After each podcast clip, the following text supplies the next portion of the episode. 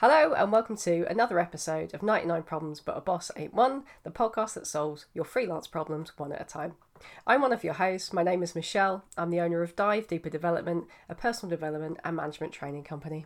And I'm your other host, Katie Carlisle, and my business name is Squarespace Queen, and I help people create lovely websites through web design and training. And today we are going to start with a topic that should have been our first episode. Oops. So, yeah, we're quite far in, and we totally forgot until yesterday, we we're in the pub, that we haven't actually done an episode on how to literally get started. So, we've done lots of topics about overcoming imposter syndrome or how to get paid or some of the early stages, but I mean literally physically how to trade.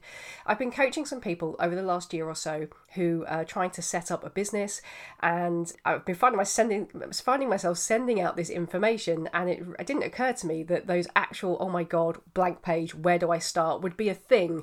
And it's really, really simple. It's far less complicated than people imagine it to be, and there's far fewer steps than you think to get started. So, Katie and I would probably advise uh, just get started, Yeah, and it literally you can do that. So, today we're just go over some some basics about things to think about, and more importantly, the priority order in which you need to get them done, which is not typically how people think about it.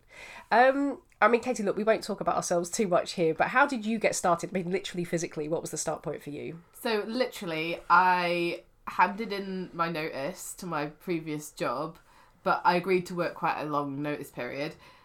That weekend, I did everything in like a day. So, I registered for HMRC, so I was kind of officially a sole trader, and we'll talk a little bit more about that in a minute. I bought a domain name, I set up a website, I set up an email account for myself, registered my social media handles, did did everything. Wow, that's amazing. Yeah, to just and, and I think it's I think that's not and this is what we're going to talk about today, that's not everything you have to do to get started. And I think I just wanted to feel kind of official and obviously because my focus was websites or kind of tech in general at that point, it was important for me to have some kind of online presence. But when I say I did a website, it was literally one page. So it was very, very simple. Yeah. What about you, Michelle? I mean, literally, I, I took voluntary redundancy uh, from the company I was working with, and I didn't want to drop off the books for tax purposes. So I literally, I, but I knew I wanted to run a business, so I li- literally just went on HRMC's website website and then registered with an account. So I, you know, I was I was visible to whoever Big Brother was that I was, you know, not just shirking off my tax responsibilities, but the rest took quite quite some time. Actually, the business name came fairly quickly actually. That took a lot of work. I put a lot of effort into that. But actually trading took a took a little while. So everything else just followed for quite some time. And i guess that's part of what we're going to cover today. You know there's certain things you need to do but a lot of stuff you can take a bit more time over. Yeah, absolutely. And actually, it HMRC, and for anyone who doesn't know, I mean, you probably have heard of HMRC. It's who you pay your tax to if you're employed. Um, they actually make it really easy for you to get started. You don't actually have to do anything in in, in order to actually start making money. And it's only when you actually get to a certain threshold that you even need to register with them. So if you're just doing the odd 200 quid project here and there throughout the year, you might not even need to officially register as a sole trader. And there's quite a lot of different words that are bandied about, so it's probably useful for us to clarify some of those. So, freelancer, self employed, sole trader, contractor yeah, any of those are, are pretty much the only, they're they're pretty much the same thing. HMRC refer to you as a sole trader if you are not a limited company and you are someone who is earning money through doing a business. you are the business You are you are the business basically, but you can earn up to a thousand pounds in a tax year without having to register. So if it's something where you've just got a craft business that you're just starting off, you don't even have to do anything in terms of actually telling anybody that you're doing that business until you've made a thousand pounds.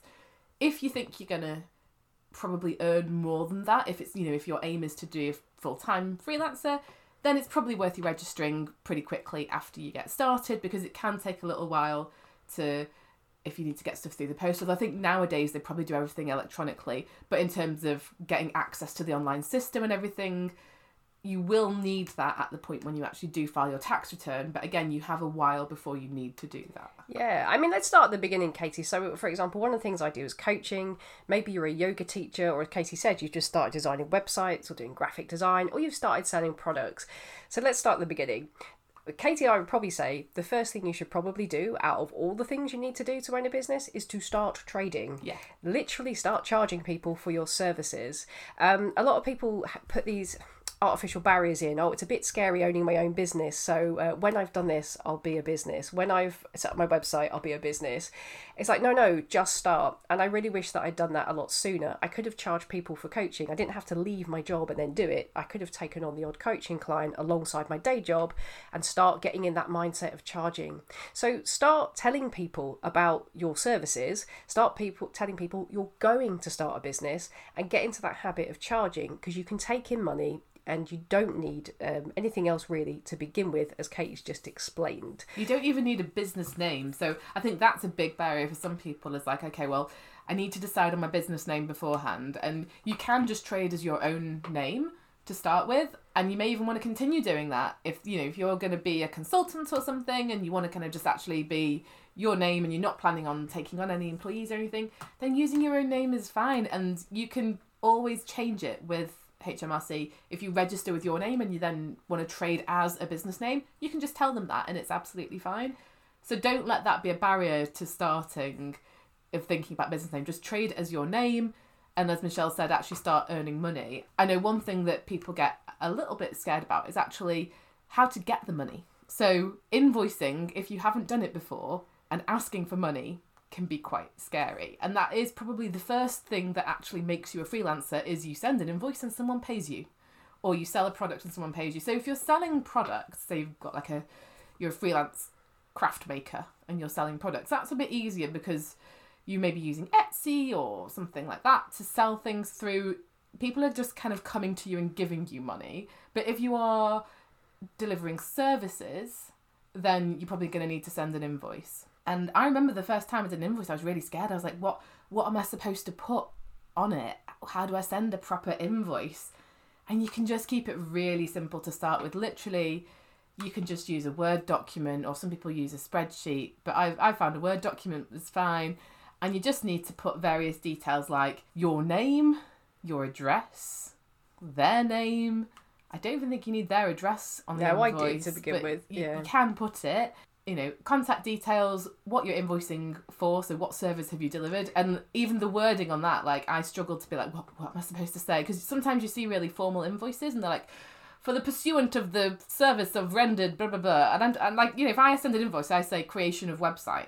Yeah. Like, literally, I keep it really simple. one times coaching session Yeah. or a half day uh, workshop. I Yeah. mean, literally. But yeah, people usually like to put the date and then there's Yes, a put the project date, name, yeah. so they know what they're paying for. Some people might ask for a purchase order on there as well. So if you're working with a larger organisation, they might need something to authorise the payment of the invoice, and that's where a purchase order comes in. If you need one of those, the organisation will normally tell you, and then that's just another line to add on the invoice, probably underneath, um, probably around where your kind of invoice number is. So I would also put an invoice number on so you can keep track of it, and that's helpful for them to put as a payment reference as well. So Yeah. Um, the, the other main details you need are your, your bank details, so where yeah, they so, should so send they can money. actually pay you. And you might want to put an invoice number on as well. Yeah. And one of the things I did, Katie, and I didn't need to do it because I was embarrassed, but I did it anyway. You don't have to start your invoice at number one. So if you want No. to, if you want to appear like you're a little more established than you are, you can start your invoicing numbers at invoice, you know, 127. Yeah, and like I have a format which is basically like a kind of abbreviation of my business name and then numbers. I think it's like SQ for Squarespace Queen, and then like yeah one three six or whatever is my invoice number. It's fine. So these are basics, but look, Katie mentioned a Word document. I think I found a template in Word. So if you have a Windows laptop or PC, literally when you go into Excel, uh, you will find an invoice template as one of Mm. their predetermined templates. Failing that, you can just go along and fi- go along and find any template and pretty much submit Yeah. it. I would suggest saving it as a PDF Ah, and yes. send it as a PDF. So it can't be altered. So it's then in the format that you're sending it in. And if you've put it in like a table or anything, it's not going to get messed up or anything yeah, like that. that's a good tip. But there are also various bits of software that you can use to easily send invoices. But again, we're talking about how to get started in a really basic way, especially if you're just trialing it and you're not sure you're definitely going to carry on with freelancing.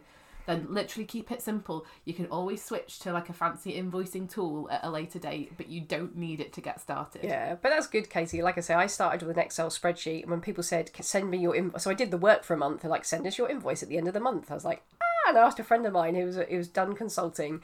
He said, "Michelle, it's just a bit of paper." So it sounds like this big technical thing, but I could not get my head around like I do. Whereas before I got a pay slip, I couldn't get my head around like you do some work, you send this magic bit of paper or this magical digital document saying, "Please give me some money," and they the money appears in your bank account. It's it's like that's all an invoice is. It's literally Yeah. saying you owe me, and then it's like an IO, IO Yeah. reverse IOU. They and then they just send you the cash. It works. You send you send these you send these documents to people, and they send you money. So and I would say as well, like one step you have to do before you send an invoice is you do need to decide what you're going to charge for the services. Yeah. And I think we have done an episode We have. about how to decide doors. what to charge. So if if that's something that you're feeling a bit nervous about, go and have a look in the archives, and we've got an episode that talks about that. Um, so we're not going to go into huge detail about that now, but you know it's very tempting to do stuff for free when you first start out, and there is some value in doing that potentially. But I would say it's useful to charge a bit of a nominal amount, even if you don't, even if you kind of want to do it for free. Charge a little bit of a nominal amount so that the person you're working with has got a bit of skin in the game. Because sometimes if you do things for free, then they don't value it as much, and Yeah. you'll find they don't give you the attention that you need to be able to deliver the work. and there's a psychological hurdle to you charging for your services Yeah. as well, which helps you. And actually, in terms of asking for money, the place I used to work was really good at kind of teaching me that because it's quite a difficult skill, I think, sometimes. So, you know, like I, I, I say things like, because actually getting to the point where you've delivered the work, it feels kind of awkward, I think, if you've not done it before to actually ask for the money. So, things like, are you happy for me to invoice now? Or even just like, that's great, we finished this work, I'll send over the invoice. Um, and I say to people, I charge 50% upfront and 50% when it goes live, and I've never had anyone have a problem with that. So- Yeah, and it's expected to. It's a big deal for you, um, and it feels great. That's a nice feeling when you get your first invoice paid. Yeah.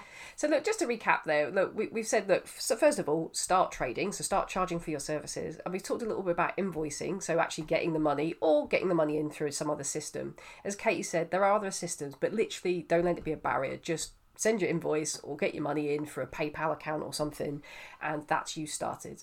As we've already mentioned, you sh- if you are going to be a sole trader or you are going to work as self-employed, you will have to register with HMRC at some point. and that point, according to the gov.uk website at the moment, is if you've uh, uh, when you get to the point where you earn a thousand pounds in a tax year. So you'll need to register with HRMC, HMRC, which I always get wrong. but that's it. So that I mean that is literally it. If you have goods or services and you take money for them in some way, and you get to that point where you need to start registering as self-employed and you register with HMRC, that literally is the bare minimum, isn't it? Yeah. That, that's it. And it people- doesn't cost anything to register. No. So if you're a limited company, it's a bit different. Um, we can talk in a little bit about the difference between being a sole trader and a limited company. But certainly to start off, we're talking about literally how do you get started. The easiest way is to register for free with HMRC once you've earned the thousand pounds in that tax year. Yeah. And the tax year is the sixth of April to the fifth of April every year. Yeah, and personally, I like I say, I registered straight away. So Same. I would say do it sooner rather than later. It's just a little bit easier than waiting, but that's that's the bare minimum. So people can't believe that's it how you get started. Now there are some other considerations. So Katie, the other one I'd say, although you can say, oh, just register as self-employed and start charging. That there may be other things that your job requires you to do. So one of these is insurance, for example. So I've mentioned coaching um, or training consultancy. For those, I need public liability insurance. Uh, if I am tra- if people are coming to my house or I'm tra- doing it somewhere public, that's probably a good idea. But I absolutely need professional indemnity insurance. Now, don't worry about that too much. You can Google it and find out what it is. But if you're doing some sort of consultancy, basically, um, it's if someone accuses you of misadvising them, then that's covered.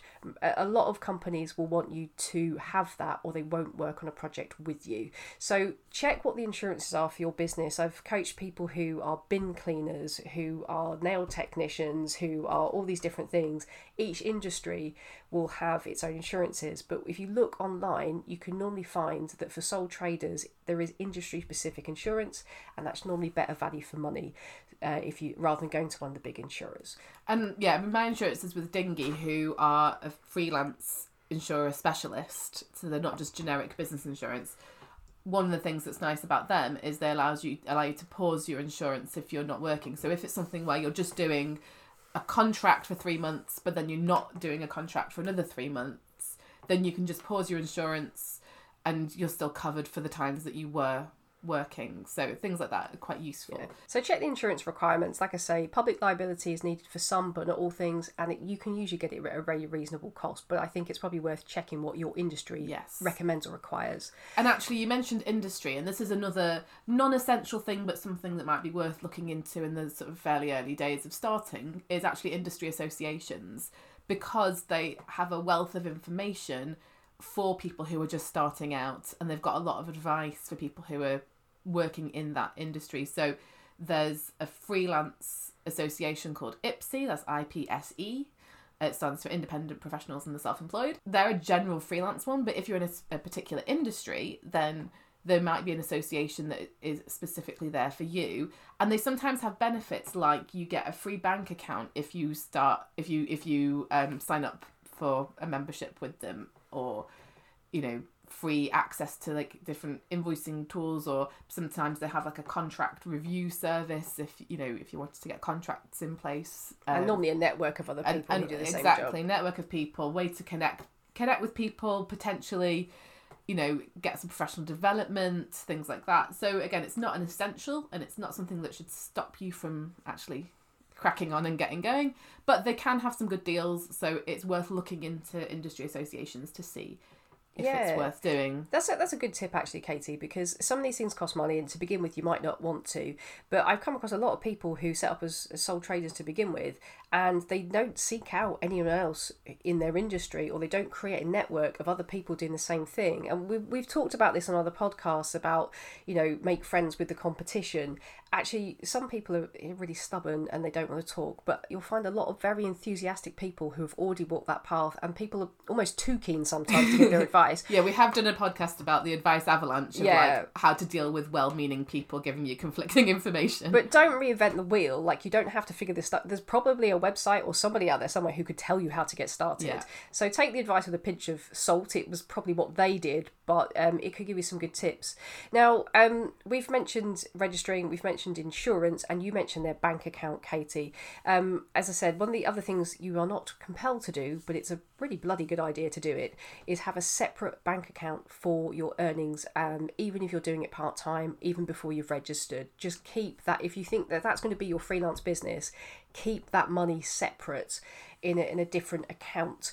Um, they say you should have a business bank account. They can be quite good because they don't charge you any fees for the first couple of years. They sometimes offer other services, a bit like the one Katie's already, described, such as um, you know business advice or co-working spaces. However, you can, if the bank doesn't mind it or the bank don't notice it, um, have a, a, just an individual personal bank account. And some sole traders just do that. The key I thing think is hey- technically you'll find in the terms and conditions it probably says it's not allowed to use a personal account for commercial work, but I don't think anyone would ever notice or do anything about it unless The worst case scenario. I mean, I would recommend getting a business bank account, which is what I did. But um, the main thing is keep. The reason why we say this is just keep it separate. So HMRC, when you do your tax return, um, they really, really do very strongly prefer you to have your money separate. So it's much easier to do your tax return and to establish what your earnings actually are. It's easier for you too to keep it. percent. Yeah. Like I started off just taking money into my personal account, and that I wish I'd got a business account sooner because it was just always a massive pain to then go through the bank statements and work out okay what was a business expense, what was a personal expense, and it's just so much easier if you have. A, a separate bank account, and actually, Michelle and I are both with the same business bank, uh, which is called Coconut. The there is a fee for using their their banking service. It's it's very app based. They do actually have a, a web version that they're Ooh, they're that. working on at the moment. Um, I've just been testing it out as a beta user. So there is a web version coming up, but it's it's it started off being just an app based, so it's not a high street bank. It's not got a physical bank that you can go into, but they've got a live chat. You can speak to them. They're very responsive. Really good customer service. We've both found and one of the things that I like about that is that when you spend money on your bank card, you can automatically categorize it within the app to say what you know what type of expense was it? Was it consultant? Was it marketing? And that's useful for when you are then you know, submitting your expenses and doing your um, self-assessment tax return and things. And just for your own information as well it's useful to be able to categorize Yeah. where you're spending your money on what categories and you can also send invoices from it as well. So again it, it just keeps everything nicely in one place. And it will even give you a running estimate of your tax bill as you go along the year Yeah, well. I use the invoicing for that a lot, and um, I, I, think, like I say, Katie, it shows you a little map of where you spent the money, and you can add your own notes and photograph your receipts. So this is the other thing; you don't need to uh, keep loads of stu- stuff. I mean, there, most business bank accounts they've cottoned onto this, and they are offering software alongside the bank account. So again, your bookkeeping could be easier. And I suppose this is the other thing we should probably mention, Katie. So we've mentioned, um, you know, trading, invoicing. We've mentioned insurances, registering HMC, and bank accounts. And the other thing is your record keeping. Um, if you go to the HMRC website, they will tell you what records you need to keep. It's not as onerous as you probably think. I mean, as a minimum, uh, just keep a record of everything that you spend on the business and keep a record of everything that came in and what those things were for. So, date, you know, what item in, item out, what it was for, date. That will probably do you. I started on a spreadsheet before I started using the automated software. Same. Some people keep an actual physical ledger. I still know a lot of businesses that have a book. uh, I spoke coaching a, a couple that have a cleaning company, a DIY company, and I could say, just let me look in my book, and they've actually got a physical diary, wow. and that's fine as well. There's no rules saying you have to have. yeah, in it doesn't have to be digital, but it also doesn't have to be physical. So you don't need to print out.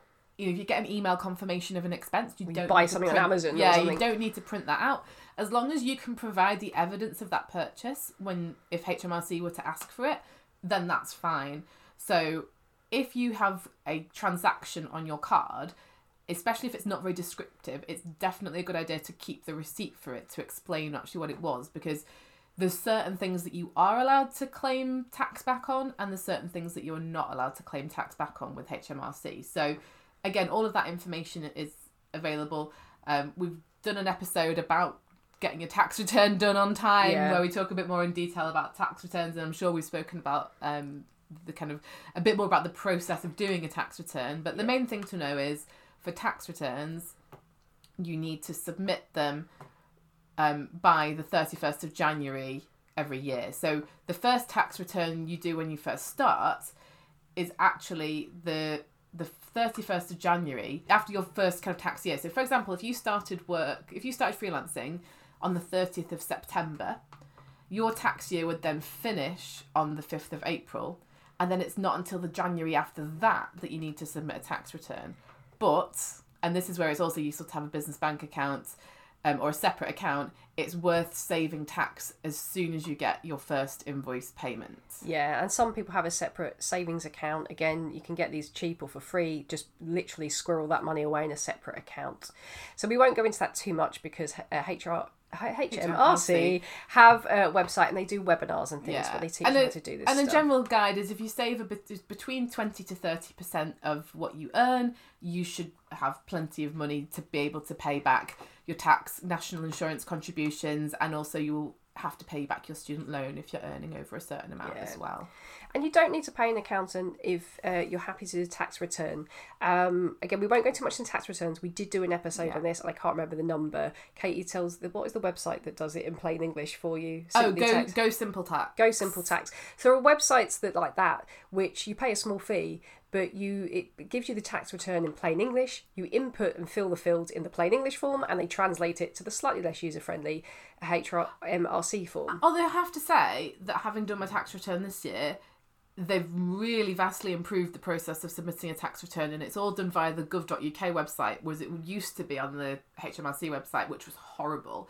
And it's it is in much clearer language. It's a nicer process now, That's so you might hear. not even need to pay for any of the software. I found it was actually quite. It guides you through quite nicely now. I think. Yeah, so you may be able to do your own tax return, particularly if your business is pretty straightforward. So if you have that simple bank account, you've got pretty simple stuff going in, pretty simple stuff going out. You can do what's called um, simple um, accounting, basically, and you can probably fill it in yourself.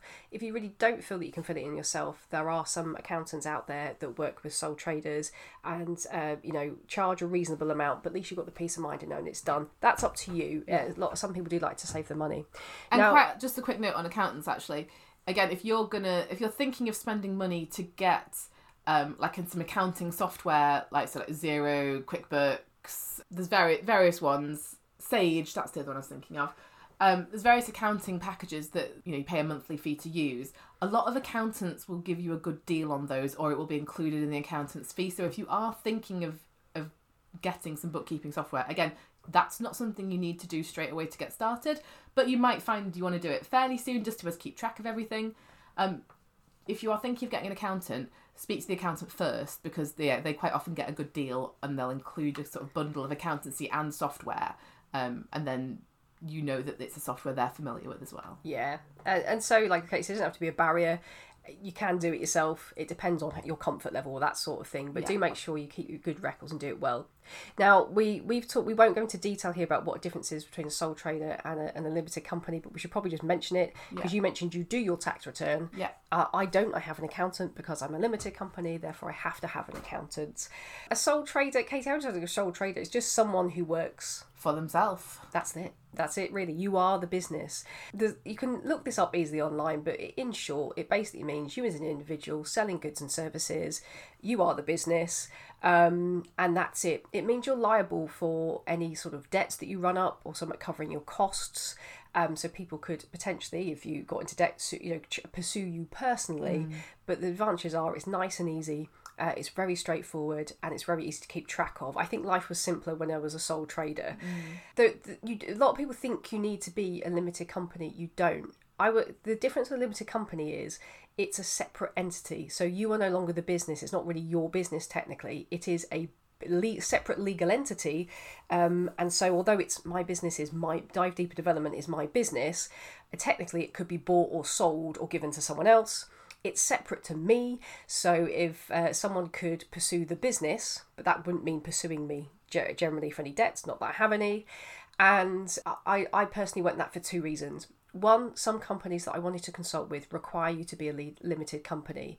So in some consultancy fields, you will be required to be a limited company. Sometimes you can get around that if you sign up to umbrella company. Personally, I think they're quite expensive and only really worth it for certain industries. Uh, Worth asking around in your industry if that might apply to you. But the other reason was, I suppose, that um, I don't know. I just didn't want to. I didn't think I'd ever get into debt or get sued for any of my misadvice. Especially if you have insurance, you're fairly well protected yeah, normally. but I liked the idea of Miss separately with agency, and it opens up gate doors to who I can work with. But it is more expensive and it is a little bit more complicated. And so I'm a director of the company, but I'm also an employee of the company, and I have to pay myself, um, which is just makes things a little bit different.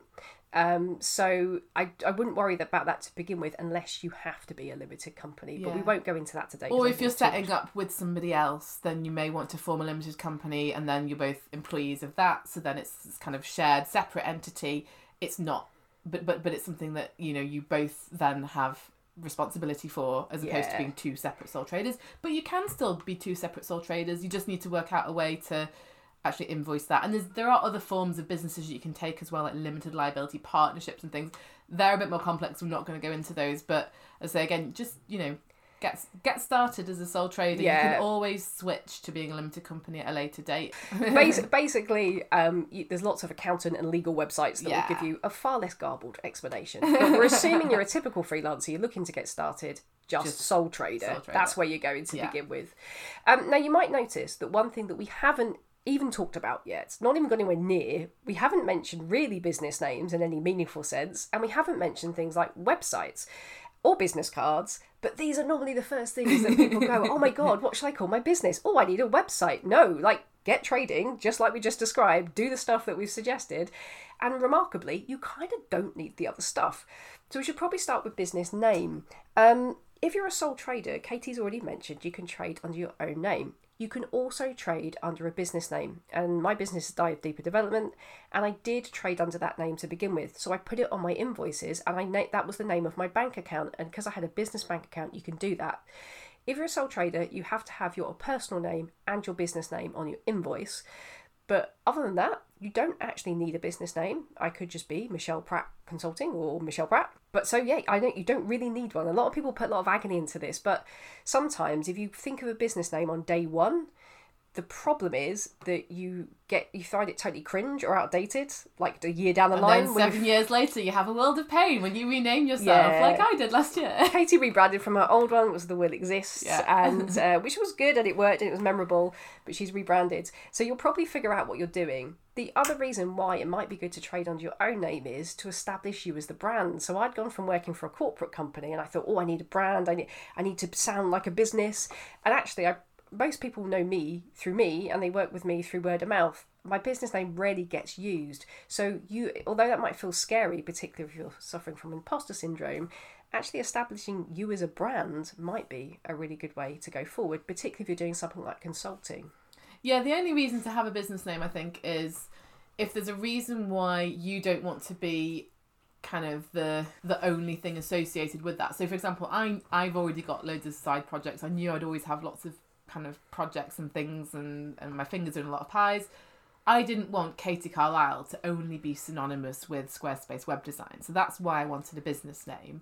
The other reason to maybe have a business name is if you've got quite a common name. That would be probably the only time I'd John say Smith. do have a business name because yeah, if you are unless you unless you're able to kind of combine your name with something quite specific for your industry, it's going to be hard for people to find you online at the point where you do start to establish an online presence. So Like John Plummer Heating. yeah, so I think just yeah, take the decision based on. I mean, you can just have a quick Google, Google your name, and see if loads of other people come up already that are either businesses or freelancers or anything. Then you might want to think about business name. But that's probably the only time where I'd say do do that from the very beginning. Yeah, it's what most people start off with. And to be fair, I did. I agonised over it for a good few weeks. I actually quite like my business name as it happens, but it took a bit of trial and error. Uh, the only thing to mention is you can't put limited or partnership in your in your sole trader name, even if you've got the business name. You can't mimic another company. And if you think that the business will expand or in the future you would like you you might need to be limited or you might want to become a bigger entity, then you might want to go on Companies House uh, on, on their website, type the name in and make sure the name isn't already taken. So with mine, it was similar, but my accountant was happy to register it because it wasn't similar enough. If it was too similar to an existing business name, I wouldn't have been able to use Dive Development. So I was able to keep it from sole trader to limited. So if you think that applies to you, it might be worth Yeah, just just, do a bit out. of research, even if you're not setting up as a limited company right away. Do that initial research, and yeah, like Michelle said, Companies House, which is Companies House is the the body that governs limited companies. You can look on their website to search for existing companies and just check if your Yeah. name's being used You already. can also find out if your name is frightfully common, and uh, uh, you might think you come up with a genius business name only to discover it's been used a hundred times Yeah. over. So there is something like that. Apparently, it seems like my business name attracts a lot of people who do software development. Um, and dive. I've also attracted someone who thought I was scuba diving, so that was that was weird. So think about these things, but you don't need the business name up front. If you want to, fine. Just it's what people obsess over to start with, and actually, as we said, you can just get trading yeah, so we talked about the name. The other thing is, I suppose, with the name Katie, is that it might be worth just checking if the Twitter handles. Now, this is a really minor issue, but it might be worth checking if the Twitter handles or the website domain is available. So let's go on to websites Yeah. and just people think, oh my god, I need a website to be a business. You're the website designer, so perhaps you can tell us a bit about this. yeah. So you might be surprised to hear someone who's a web designer saying you don't need a website, but you don't need a website not to get started. Like, yes, I set mine up when I first started because as a web designer, I felt it was appropriate to have a website. that seems like a fairly basic requirement, but I wouldn't necessarily say that anyone else has to do that. And even when I did mine, it was so simple. It was literally one page.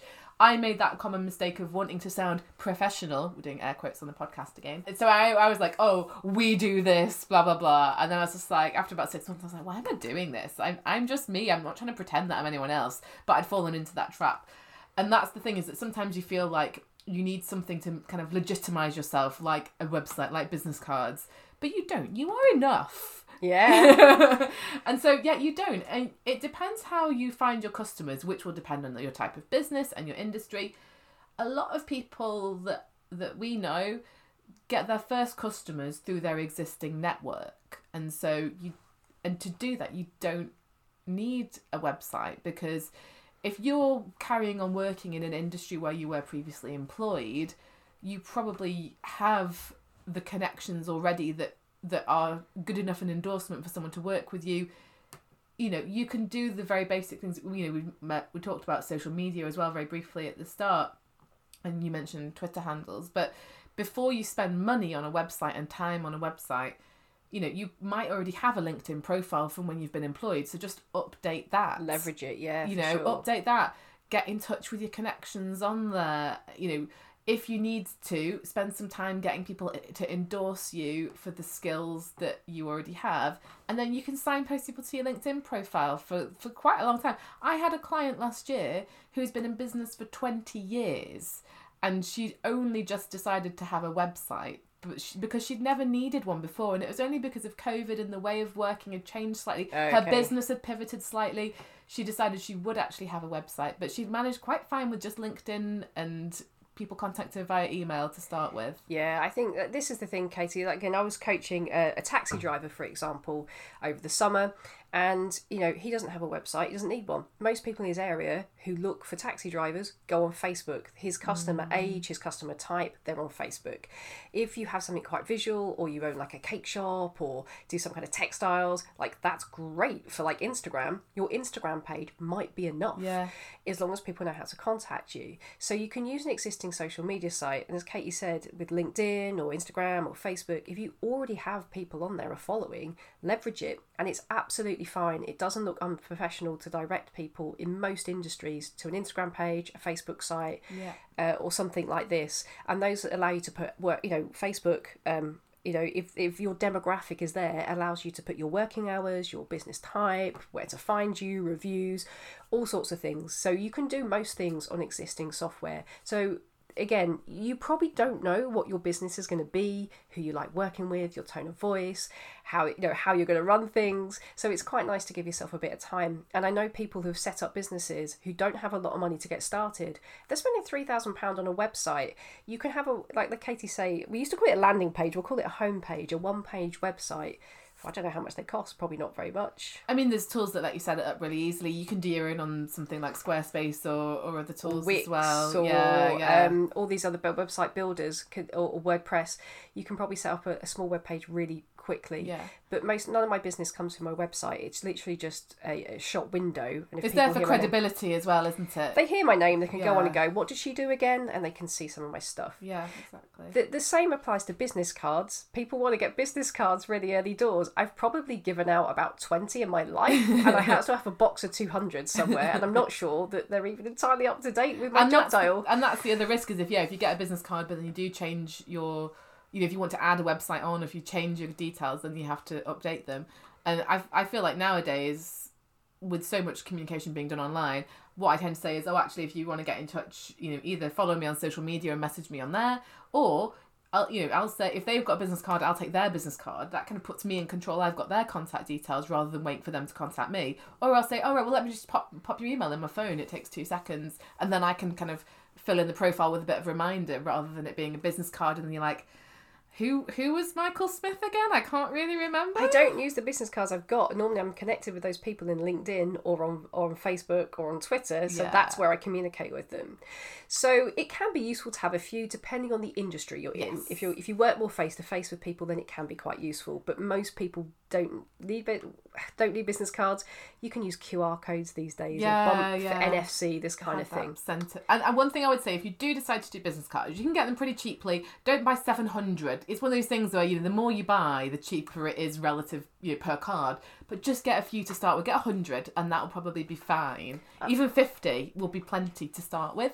But one thing I would suggest is put your photo on them. That was one tip Ah, I've had that's from good someone, tip. and it's really useful because if you think you meet somebody at an event and then you've got if you're collecting quite a few business cards and again you're going back through them going i cannot remember who this person was. If there's a, memory of your face then it's much easier to go oh right that was that person i spoke to. So if you if you can stomach it put your own face put a photo of you on the business card That's a Um, really good idea. But yeah, business cards I think are going out of date a little bit. yeah i think so Okay, probably just one other thing then to talk about. Oh, social media while we're on it, just mention that, Katie, social media, you don't need to be on every platform. So, again, think about who you're going to reach. If I find the slightly older demographic who buy traditionally are on Facebook, Facebook. if you're quite creative, you might be looking at Pinterest or for something very visual, sometimes Instagram. I'm generalizing here majorly. yeah Uh, I I find a lot of consulting type people who are like our age or on Twitter, Twitter and LinkedIn. Twitter and LinkedIn. And so the young people are on TikTok. they're on TikTok. so think about who you're reaching. Uh, I know, and then to begin with, you're like everybody. No, just think about the main people who are actually paying money for your Yeah. products. or your ideal customer. or your ideal customer and focus on the one or two places where they are, master that, get a following first, then you can always go to other sites if you want to make yourself more available. The one thing I was just going to say in terms of sort of the website, social media stuff, the one thing I would do is set up a separate email account. Now, it doesn't have to be a paid email account, but if your email address is the one that you set up when you were like 16 or whatever, and it's like Big Bob's Fun Time at gmail.com, Yeah. that's not super professional. And you'll, you'll also probably want to keep it separate, like so that you can actually keep track of stuff a bit more easily. So, you know, you can just set up a free Gmail account with your name at gmail.com or a you know, your name consultant at gmail.com or something to start with. Google do have a paid email, the a paid version of it, so Yeah. you can use your email for business. So if you do decide to buy a website address or a domain like mybusinessname.com, you can then use Google to um, have a professional email, kind of hello at or john Yeah. at mybusinessname.com. But you But- don't need that to get started. I think it was everyone I coached during the summer, was sole traders, and I think they all mostly had just regular email accounts Yeah. with their name at the front. And um, so you don't, and it also probably mentioned phone number, Katie. Yeah, people, there used to be advice that if you had like a fancy address or if you had like a landline number, you'd be taken more seriously. Nobody calls landlines anymore. so honestly it's fine to have a mobile number. Again unless you're like a lawyer or something like that or certain industries it's really absolutely fine to have a mobile number as your main contact number. In fact most people expect it. So please don't go to any expense. You can get automated office services that answer your calls for you and make you sound bigger than you are but these days you know gig economy and all that i think it's really not needed Yeah. so please don't spend money on that And you and I both have separate numbers for our business. Do you still use your second number? I, I just interchangeable. I've been giving out both numbers now, and I call people. I like I give out the business number, call people from my personal number. They're like, "Who dis?" Uh, and I'm like, uh, "Yeah, it's me. I'm calling because they're both in the same phone, so I don't think about it. So Okay. probably don't need I a don't separate think you number. need it. I used to have a separate work phone because I'd been given some advice from someone that said, "Oh, I wish I had got a separate phone so that I could kind of separate out work and personal." And I did like that. You know, I could just turn that phone off weekends if I was on holiday and not be bothered by it. But then I, I then murdered my work phone. So Yeah. I, I dropped it. Was that the gin incident? No, no, that was I've murdered all my phones. I shouldn't be allowed nice things. Yeah, I drowned one of them, but then I got a new one, and then with the new one, I smashed the screen within the first week and got it paid to get it repaired because I didn't have insurance like an idiot on my phone.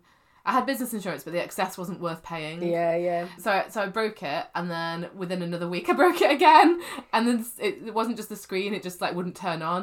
And I was like, oh, "Do you know what? I'm just gonna have." uh, So I've got a dual SIM phone, so I've just got two numbers, but one phone. Same. I've but got the same. But actually, it I kind of like having a separate WhatsApp and Yeah, what have I- you, but it's not the end of the world to have your. I, I would I, certainly to get started, just use your own number. It's fine. Yeah, and I can turn my, my work number off, but I never do. Not saying I take calls; it's on silent, but I, Yeah. I, can manage it. But probably not essential. So if you're trying to keep your costs to a minimum, I wouldn't worry too much about all this uh, trappings. Really, you don't Yeah, we're the only people I know that have got a second number. Everyone else just, just uses, uses their main phone. number. Yeah. Yeah. I just want the ability to block or stop it if I if I ever wanted to, Yeah. but uh, I don't. You don't need any other branded stuff. Again, depending on your business, um, you know, if, assuming that you know it's a pretty straightforward business, you don't need too much to get started, which is really useful. One more thing, working your premises. Yeah, you can. Most people now are working from home. That's fine. There's just a few things to check. You some it does say on the website you may need um, like permission from your landlord, or if you're renting, that's probably more common, or from your mortgage provider if you're a homeowner. If you're a homeowner, it probably doesn't matter too much. Um, provided that you're not using it as an actual commercial property, but there are different council tax rates if you're running like a business from your house. But if you work from a home office, that does not count as running a business from your house, so to speak. Yeah, it'd be more like if you had a shop that customers came into and that was in your house. Yeah, that would be a bit different. Even if people come to your house, I used to have a product direct selling business, and people came to my old house, and that was fine. Um, so that didn't even change the, the, Yeah. the council tax rates. So it might be worth uh, thinking about that, but just maybe work, just make sure you've got permission that it's not going to change the rates that you pay. Make sure it's suitable. If you've got people visiting you, then you might want to consider public liability insurance. Um, but just make sure your premises are uh, suitable for business purposes, as not all premises are. And I think just in terms of again getting started, yeah, you know, if you could, you don't, you don't need a home office. You know, you can work from the dining table on your laptop, or you know, you can get started in a really basic way. You don't need to go and hire a co-working space. The only time I'd say maybe to look into a co-working space or some kind of you know external office or like a shed in the garden or something would be if you've got kids or anything that actually means it's really hard for you to con- concentrate and or do kind of zoom calls or or anything like that in a meaningful way then it's maybe worth looking at some kind of premises so either like yeah going and getting kind of a co-working space a couple of days a week and schedule your calls for that time you know there's a lot of co-working spaces nowadays have got kind of soundproof rooms and things like that um, not enough of them No, but some of them do. So you can go and have your call, you know, you can kind of book out a meeting room to do a call in and stuff. And so, yeah, and I know quite a few people who've got like sheds in their garden that they've converted to an office space. But again, that's more once you've established yourself. I causes a lot of fires. That apparently. Really? Yeah. Be careful with with the office shed. and so make sure your place is safe. Of course, if you're a freelancer, you're now responsible for health and safety. and the, the other thing, uh, Katie, is if you do work from home, keep a record of your home working days and keep a record of your costs. You can claim a certain amount back from potentially your mortgage payments or your heating or whatever. So you, for, for, for tax purposes, because you're using your work uh, space, your home space for work, and you can claim a little bit back. And there's Uh, various online calculators to Not claim out. it back, but use yeah, Um, you know, yeah, it's not taxable. like Coconut, who we're with, they've got you you don't have to be with them. They've got a free like work from home calculator. It's basically you sort of say what percentage of the house am I using for what percentage of the time, and then with mortgages you just can you can claim the interest that you've paid. So you just need to ring up your mortgage company and say how much I paid in interest in this tax year. If you're renting, you can claim the whole rent payment. So- Yeah, so that's worth looking in as well. And a final thing before we finish up, Katie, I, I'm quite nerdy, and um, I'm just going to mention this. This is kind of an additional thing, so this shouldn't stop you getting started. But if you are keeping customer information on a laptop or paper records, you should keep this secure. Just make sure that you're not using, you know, your password isn't password. some some kind of, you know, some kind of password protection to make sure um, that you're keeping that information tight, particularly if you've got it on your phone as well. So um, again, that could be a whole other episode on GDPR, and there are Yeah. plenty of websites uh, uh, helping you with that. But that would be just make sure your information is secure, and um, just Yeah, if you're storing anything online, use a strong password. Maybe if you can have two factor authentication, which is the thing where it sends you a text message if you try and log in from a new device. Just keeps you safe, but also more importantly, yeah, keeps your client data safe because that is not going to be very good for client relations if their data gets hacked. So yeah, good data. Good, um, it, it was it information protection is really important, both Yeah. physically and with the information as well. So, Michelle, we always like to finish the episode with our top takeaways. So, what's one tip you would say if you're having the problem of actually just knowing where to start? What would you say? I mean, okay, is where I said at the beginning. The thing I'd wish I'd done: just get started, get started, register with HMRC, put your money in a separate bank account, and uh, unless there's any other sort of legal requirements for your industry, you are good to go. So start now. Yeah. Um, similarly, I I'd probably say actually one of the barriers to starting, I think, is feeling like a legitimate business. And so the way you can actually be a legitimate legitimate business is to start telling people that you are a business now and telling them what they're doing. So I'd actually say tell people, make it real, and then once it's real and you're actually starting to get money in, then you can worry about everything else. It's a nice problem to have if you are then having to create a website because you've got so many clients or potential clients saying, "Oh, can I look at your website?" You know, it's a nice problem to have to need to have a system to organize all of your invoices because you're sending so many. So get started and then tackle just one bit at a time. I like that, Katie. Start thinking and acting and talking like a business Yeah. Before, if you can. For your business, exactly. Love it. And if you want to get in touch with us at all, you can get contact us on Twitter at 99 problems cast. That's the number 99 problems and then cast as in podcast. And we'll see you again for another episode of 99 problems, but a boss ain't one.